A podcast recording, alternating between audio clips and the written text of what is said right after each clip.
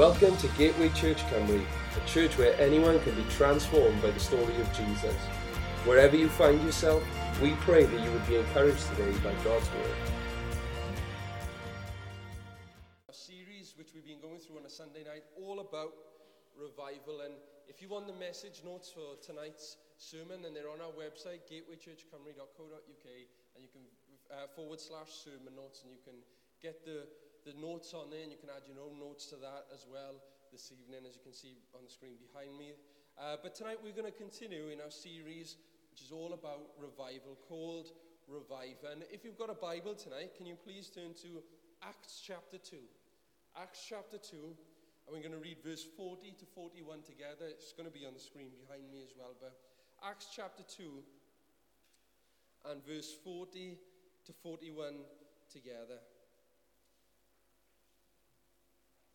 And it says, with many other words, he warned them. This is Peter speaking to the crowds on the day of Pentecost. He says, with many other words, he warned them and he pleaded with them Save yourselves from this corrupt generation.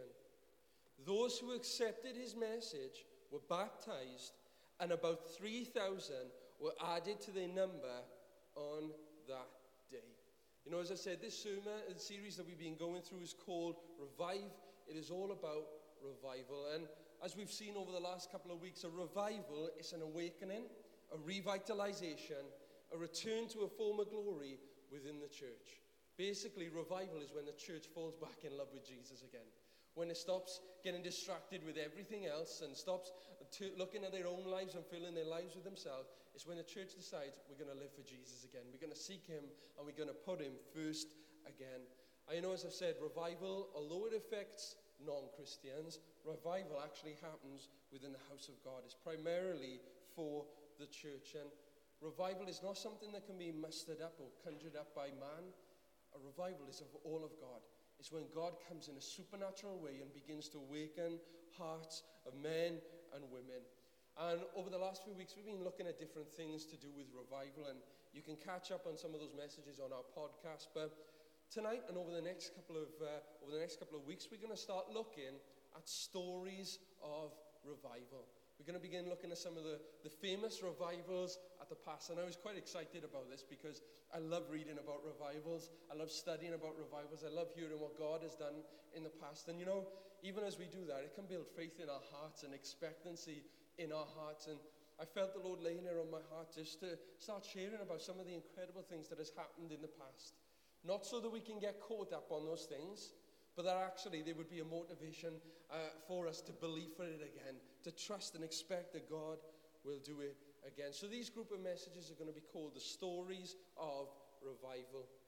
Now, the church's first real revival, great, uh, great revival, happened on the day of Pentecost, when over 3,000 Jews came to know Jesus as their Lord and Savior. And you know, that was an incredible day, but that was only a foretaste of what would happen time and time again throughout history. That was only a foretaste of what God was going to do in the generations to come.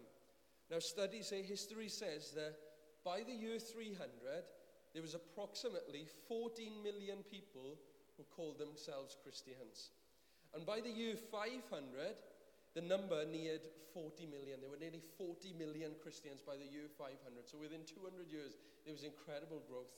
The, the Christian faith was growing by God and through the message of God. But you know, we see that God done something incredible back in the Bible times. The church was growing, as we've seen in Exodus, eh, in the book of Acts. But as I said, right throughout history, God has been moving. God has been doing incredible things. And you know, even us here today, we are here today because of what God has done within the past. We're here because men and women's hearts and lives were turned and transformed by the power of God. You know, even our church began as a group of people were kicked out of another church because they were moving in the power of the Holy Spirit. That's how this began. You know, and that happened just after the Welsh revival. You know, God was moving in this land. And I don't know about you, but I long to see that happen again. I long for God to move in our land. I long for, you know, many people to be kicked out of the traditional churches and start new churches as God is moving, as God is uh, moving in this place. And since the early 1700s, God has been doing, pouring out revival after revival. There's been some incredible things that God has done. I know during that time there's been many notable revivals as well. And tonight we're going to look at one revival in particular. And the, the first revival that we're going to look at is called the Great Awakening, or the first Great Awakening, because there was a second Great Awakening as well. But tonight we're just going to look at the first Great Awakening, which happened during 1725 uh, uh, all the way through to 1760. And this revival happened, it happened in America, and it also had an impact here over in, in the UK as well. But actually, if you look at history, the revival actually began in the early uh, 1720s. It actually started earlier on. And it carried on. And the most prominent use, the most significant use of this revival was between 1740 and 1742. Uh, and this revival happened because many of the early Puritans, many of the early pilgrims, they traveled across to America and they went to America and they had this, this passion within them. They had a fervent desire and a vision to see this ungodly nation turn to the Lord. Many Puritans went over and, and pilgrims went over and they had a heart's desire to see America transformed by the gospel. That's what their heart's desire was. However, as we know from history, America became very prosperous.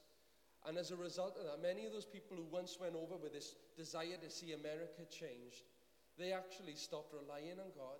They stopped looking to God and actually they began to depend on themselves. They began to live for themselves and they began to, uh, to live for themselves and put themselves first. And what, what happened during the, the Great Awakening, before the Great Awakening, we see, see that wealth actually brought about an incredible complacency amongst the people in the land. People were so happy. They didn't need God. They, were, they had money. They had everything they needed. They didn't need God. And as a result of that, church membership dropped. Church membership dropped. And you know what's incredible? What the churches decided to do, this is quite interesting, what the churches decided to do, instead of praying, instead of seeking God, because the churches were decreasing so much, the religious leaders of the churches, they came up with this covenant. And this covenant was called the halfway covenant. And this allowed people to become members of the churches without actually accepting Jesus as their Lord and Savior. That's incredible, isn't it? You know, the churches would actually go to that extreme. Instead of putting their trust in God, they would actually allow non believers to come in and contribute within the life of the church and be involved within ministries and all these different. That's absolutely incredible. That's how it shows how apathetic the people were and how distant they were from the Lord. And actually, not only was it that people who attended the churches didn't belong to Jesus, and those who were involved within churches didn't know Jesus, but actually, many of the ministers at that time didn't know Jesus as well. That's frightening, isn't it? Many of the ministers didn't know Jesus. They would allow just get anybody in just so that they could keep the church running as they thought it should have been running. And they didn't have, these churches, they didn't have a true shepherd leading them, a true shepherd who loved God and served God. But you know, I thank God that even in that mess, God moved. God did something incredible. God is, you know, I thank God tonight that Jesus is in charge of his church. He's the head of his church. And when men mess up, when men fail, when men get it wrong, he won't get it wrong because he said he will build his church and the gates of hell will not prevail against them.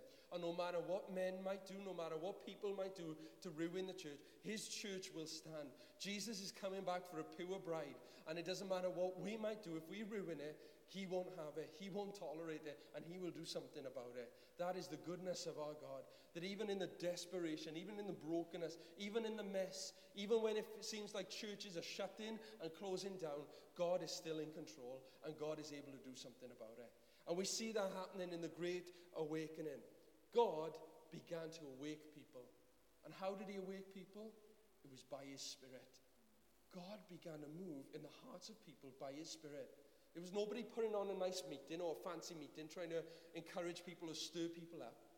God supernaturally, by His Holy Spirit, began to awaken people's hearts. And all of a sudden, all these colonies in America, they began to awake from this sleep they had been in. They woke from this sleep of just doing church and allowing anything to go. And all of a sudden, they had a desire to seek God again and to put God first again. And you know, as you study about the Great Awakening, it was people from all walks of life. People from all walks of life. They had the poor farmers were getting saved and calling upon God. There was the rich who were turning to the Lord as well, putting their trust in Him. All these people began to experience this renewal and rebirth. And it was all because of God. It was all because of the Holy Spirit ministering and awakening people's hearts. And God began to stir the leaders as well. God began to awaken the leaders' hearts in the church, in the churches. God began to stir a hunger within them and a desire to repent of their sins and put Him first. God began to move. And in the early days of the Great Awakening, there was this guy here, Theodore Frelinghuysen. Try saying that. I practiced that one, can you tell? Theodore Frelinghuysen. And he was part of the Dutch Reformed Church in New Jersey. And through his ministry, he was one of those people who God began to awake his heart. God began to stir his heart. And through his ministry, many of his church members began to be changed. This halfway covenant that many churches had set up was thrown out, and many people began to repent of their sins and begin to follow Jesus and accept him as their Lord and Savior. And it happened through his ministry, even there.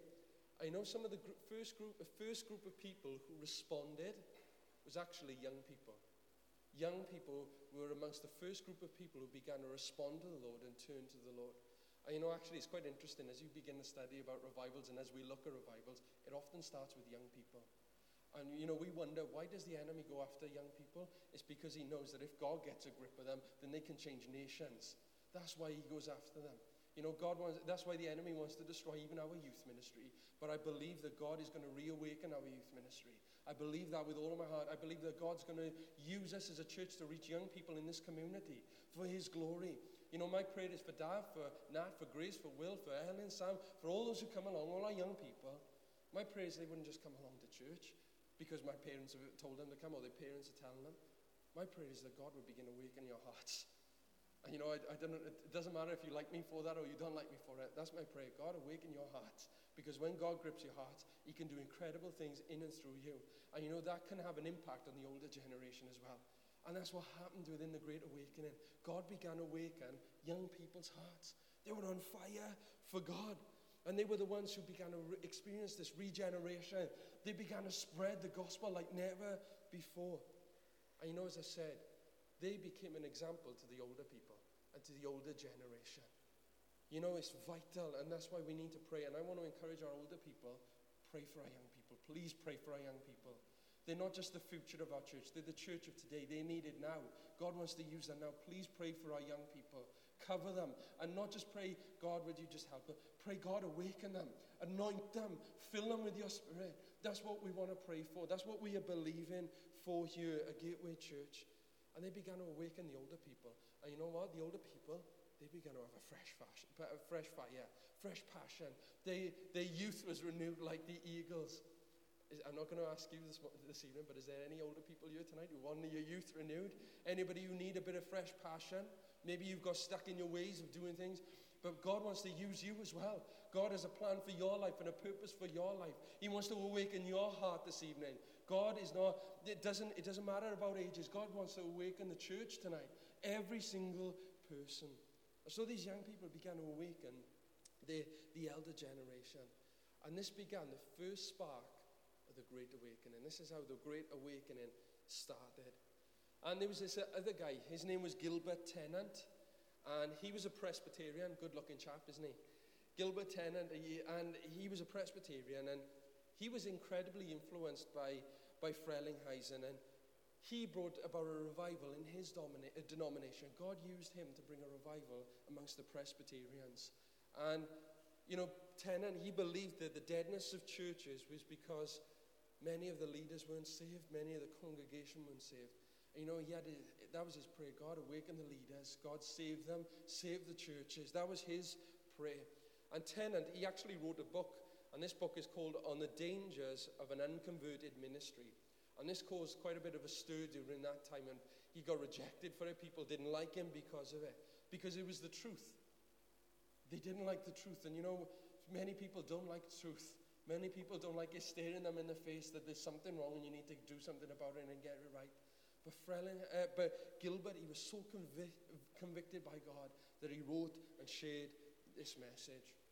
Now, about this time, in 1727, Frelinghuysen and Tennent, they were seeing an incredible revival happening in New Jersey in America. But at this time, there was another man who was going to come on the scene. And this man is known as the father of the Great Awakening, and his name was Jonathan Edwards.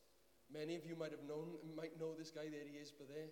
I think this style's got to come back. Boys, we've got to get this hairstyle back, I think, and get, get the handkerchiefs on around our necks. Uh, this guy was an incredible guy, and he was known as the father of the Great Awakening. And he went to Northampton in Massachusetts, and he went there to become the assistant minister to his grandfather in the church. And his grandfather's name was Solomon Stoddard. And he went there just to be the assistant minister at that church. And he was at that church for almost, uh, his grandfather was, almost, uh, was at that church for almost 60 years. And during that time, his grandfather told Jonathan that, that they had seen many revivals. They'd seen times of great blessing, but there were also times where the church nearly died out. And you know, he called them these great harvests. He recognized that there was seasons of blessing, and there was also times where, where people walked away and became apathetic. But you know, Jonathan Edwards, he was convicted by all that God was doing. God had anointed him, God had called him, and he had a passion to bring about revival. He had a passion and desire. And in 1730, Jonathan Edwards took over and became the minister of that church in Northampton. Now, it's quite interesting that Jonathan Edwards, even though he's known as the father of the Great Awakening, this guy actually had quite a monotone voice. And he was quite boring. A lot of people thought he was quite boring. Uh, I'm sure many people say that about me as well sometimes.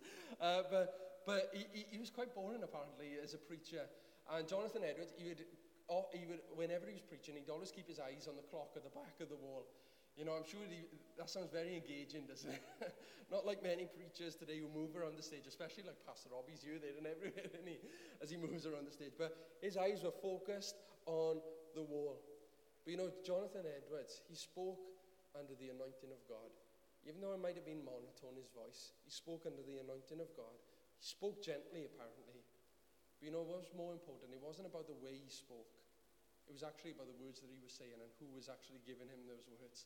And you know, as he began to speak, his words would pierce the hearts of those in the meeting. His words would grip the hearts of those in his meeting. His words were powerful because it was God's word. God was anointing him. He was so full of the Spirit. He had God's hand upon his life. And you know what happened? As he preached, it had nothing to do with him. It was he was just an open vessel for God. And God used him and God spoke through him. Revival followed. Revival followed. During the 1730s, the church in Northampton, it felt this incredible awakening and stirring of the Holy Spirit. And it moved them from the lukewarm apathy, from the way of doing things, and they had a new hunger for God. And over a six month, six month period, Edwards recorded 300 people coming to know Jesus. In six months, 300 people coming to know Jesus.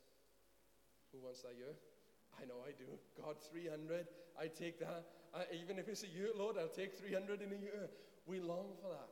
But in, three, in six months, 300 people came to know Jesus as their Lord and Savior. And Jonathan Edwards wrote many books expre- uh, uh, detailing and sharing about what God did in that town and what God did in that church. A, there are some incredible books out there. And Jonathan Edwards, he was a powerful speaker, monotone, yeah, but he had God's anointing on him. But he, he had one incredible sermon, and you can actually read this sermon online for those of you who are good online and those of you who like to go on Google and all these things. You can find the sermon. The sermon's actually called Sinners in the Hands of an Angry God. It's an absolutely, if you've read it, it's, uh, I dare you to read it. I challenge you to read it. I've only read part of it. It's, it's incredibly gripping. And I'm sure that as he delivered that under the anointing of the Spirit, it would have been even more so. And this, this message was so well known, it's so renowned because God's presence was on it. And apparently, as he delivered this message, he delivered it in Enfield, in Connecticut, in, in America. And as he delivered this message, apparently there were people during that sermon who were wailing, people who were crying and screaming. There were people who were so convicted by the Holy Spirit, they thought that hell was opening up and they were going to be swallowed up by hell. And they were absolutely terrified. Imagine that in a church on a Sunday evening. People were cow- they were afraid for their souls. And you know, Jonathan Edwards would frequently have to tell him to quiet him down just so he could get to the end of his sermon. Classic preacher, isn't it? He wants to get, get all his points through. But that, that it was such an anointing of God. Hundreds of people were saved even under that message. It was all because of the work of the Holy Spirit as he was preaching. And God began to change lives. God began to change lives in that area. God began to move through America. I know Jonathan Edwards, it wasn't just his sermons that, that showed that he belonged to God, or, or it wasn't just because of his sermons that people were getting saved, but it was actually his life as well. His life was the greatest thing. His life was evidence. He evidenced in his life a love for God and a love for people. I know that's what I pray for my life. God, may I, I be a person who loves you and loves people. You know, not just up here delivering messages or not just up here, you know, just overseeing the church. I want to be a person who loves people and loves you, God. I know I pray that that would be our heart as a people as well. God, we want to love you. We want to love others. They are the greatest commands. That's what Jesus commanded, isn't it? Love the Lord God with all your heart, all your soul, and all, the, all your strength. Love your neighbor as yourself. And his life was an evidence of that. He wasn't just a great preacher, he lived it. It was his life. And God moved in and through his life. And during that time, as there was this incredible revival that was happening in America, God was pouring out His Spirit. There was actually somebody else who came on the scene that God had called, that God raised up. And this other person was actually far more influential than Jonathan Edwards. And he, he's probably a bit more well known in some circles. And that, the, name of that man was George Whitefield. Maybe some of you have heard of him as well. And he was incredibly impacted by what God had done. Now, George Whitefield, uh, he, he was born in England and he was educated at Oxford. So this guy was an intelligent guy. And actually, it was when he was in Oxford, he met John and Charles Wesley. What a trio? What an incredible, great. Eh, imagine meeting them guys. You know, we will one day. Uh, but he met those guys. And during his spare time when he was in college in Oxford, he would go around and he would go to prisons share the gospel to those in prisons. He would actually go and help the poor as well and feed the poor. This was a man who loved God and he also loved people. And in, on June the 20th, 1736, at the age of just 22, he became an ordained minister. He felt God's call into ministry at 22 years old. And you know, God blessed him with an incredible ministry, also with an incredible haircut as well, just like the others. But he blessed him with an incredible ministry. You know, wherever he spoke, just like with Edwards, wherever he spoke, revival followed. Revival followed. I know as uh, he was requested once by the Wesley brothers to join him in Georgia, in, in America, to, to minister there. And they preached, and, and thousands were saved.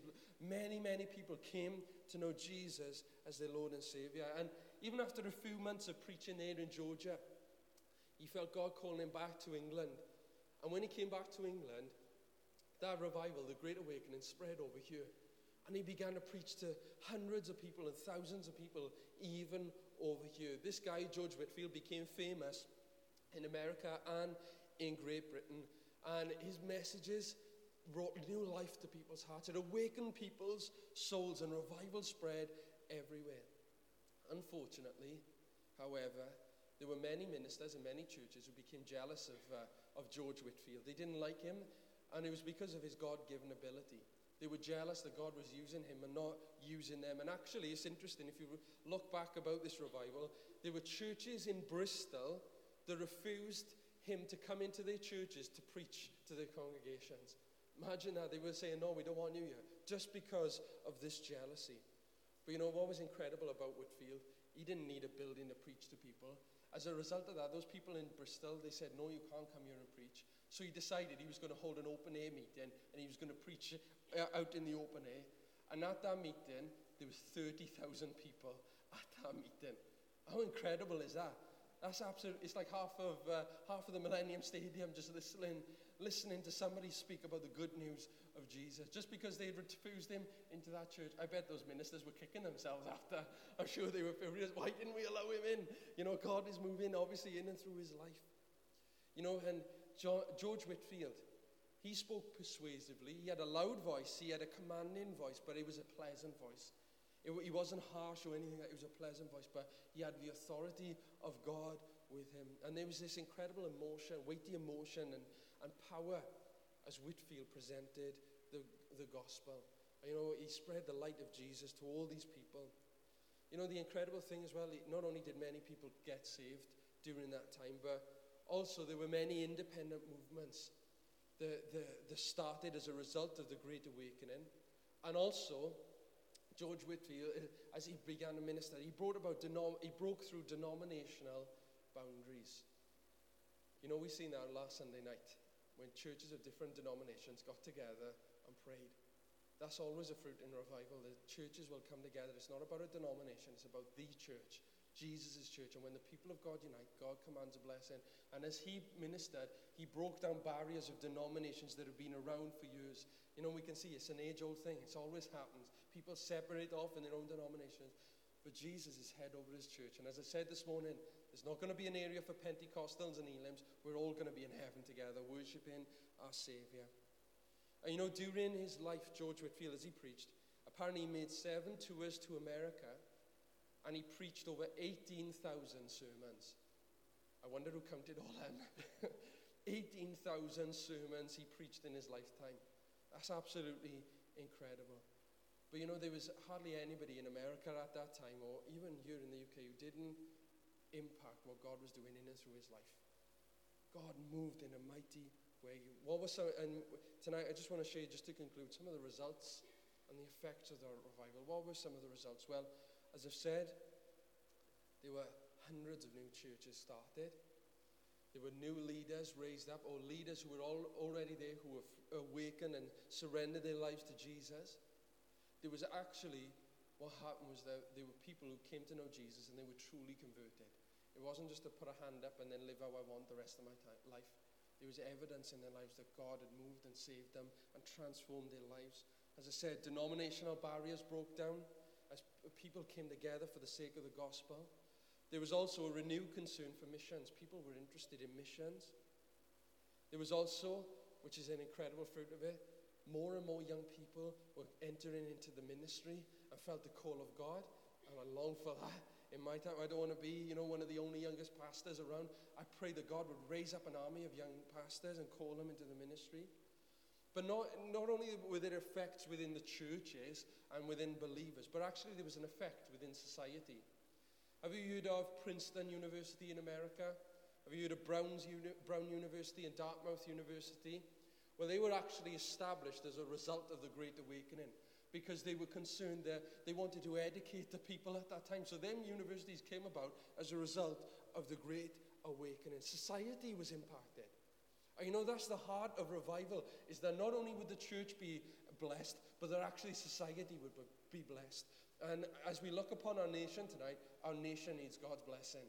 As we look upon our community, Aberaman needs God's blessing. We're living in one of the most poor areas in all of Europe. We, this area needs God's blessing. But it's not, it is not out of the reach of our God. God is able to do something incredible in this community that will bring glory and honor to Him. And I pray that God would pour out a revival in this church, that He would pour out a revival in the churches up and down this valley so that our community would be transformed, that broken homes would be restored, that those who are addicted would be set free, that those who are lost would be found. That's why we long for revival. And in that time, in New England, it impacted society. Churches were filled. But, and we see that actually a statistic out of it was that memberships increased during that time from 20,000 people who went along to church to over 50,000 people now as a result of the awakening coming to know the Lord and being a part of the church. And churches were established as well and there was incredible church growth. And as you can see on the screen behind me, this is just one illustration of what God was doing during that time. And so tonight, as we do come to a conclusion, my prayer is that God would awaken the church again. That there would be another great awakening. But it would be the great awakening of Wales. That Wales, by the power of God, was, awakened, uh, was uh, woke up again. And you know, just like in the first awakening, great awakening, it didn't happen as a result of somebody stirring it up. It came as the Holy Spirit began to convict hearts and lives. I know that's my prayer. God, only you can do it. Only He can do it. Only He can turn this place around. Only He can turn this community and nation around. And unless He does it, we're done for. We need Him. We need Him. And as the people of God, what can we do? If my people are called by my name will humble themselves, will pray, will seek my face, will turn from their wicked ways, then I will hear from heaven. Then I will forgive their sin. Then I will heal their land. God is the only one who can do it. But we can start praying. We can start preparing the ground and saying, God, we want you. We long for you. Use us. Move in and through us. You know, the God of the Great Awakening is the same God tonight. He hasn't changed. The one who caused all that to happen is our God. And if he's able to cause a great awakening back in the 1700s, he's able to cause a great awakening in 2019. Something that would bring glory and honor to him. That would not be about a church, it would not be about a person, it would be all about him. That he would be lifted up and people would come to know him. Amen. Shall we pray?